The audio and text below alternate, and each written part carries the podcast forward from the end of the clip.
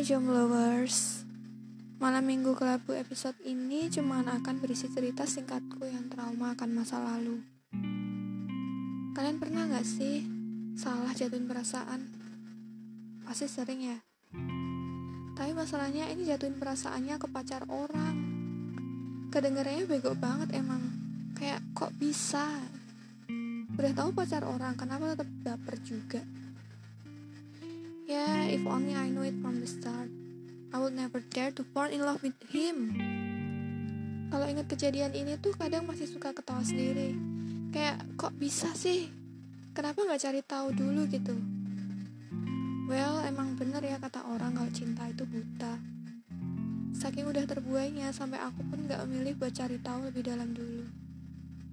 Aku kira mereka itu emang udah putus, karena si cowok ini di mataku termasuk orang yang jujur dan gak mungkin lah selingkuh gitu. Ini benar-benar murni pikiranku jauh sebelum aku deket sama dia. Sebelum deket sama yang satu ini tuh aku udah pernah mengalami rasanya takut buat jatuh cinta. Ya karena aku sebelumnya udah dipermainkan. Ada beberapa yang nyoba deket tapi gak bisa. Gak tahu kenapa sama dia ini aku bisa. Padahal awalnya kita tuh dua orang yang sering banget berantem dan beda pendapat.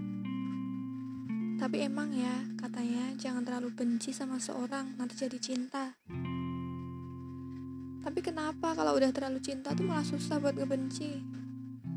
It's been three years, tapi rasanya masih takut buat mulai yang baru. Entah aku benar-benar takut atau aku masih terlalu batu buat nunggu dia yang kemungkinan baliknya cuma satu banding seribu. Tapi sekarang harapanku bukan lagi biar dia kembali. Aku cuma pengen aku bisa menata hatiku lagi dan menyimpan rapat-rapat perasaanku ke dia. Karena gimana pun, kelupaan itu hal yang mustahil. Dia pernah ada di hidupku dan akan selalu ada.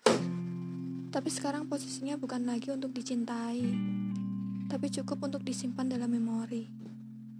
Mungkin menurutku dia memang orang yang tepat, tapi ternyata menurut Tuhan tidak. Karena di luar sana ada seorang yang lebih membutuhkan dia. Dan di luar sana juga aku yakin ada seorang yang Tuhan siapkan untuk membantuku bangkit kembali setelah sakit berkali-kali dan trauma oleh orang yang pernah sangat aku percaya.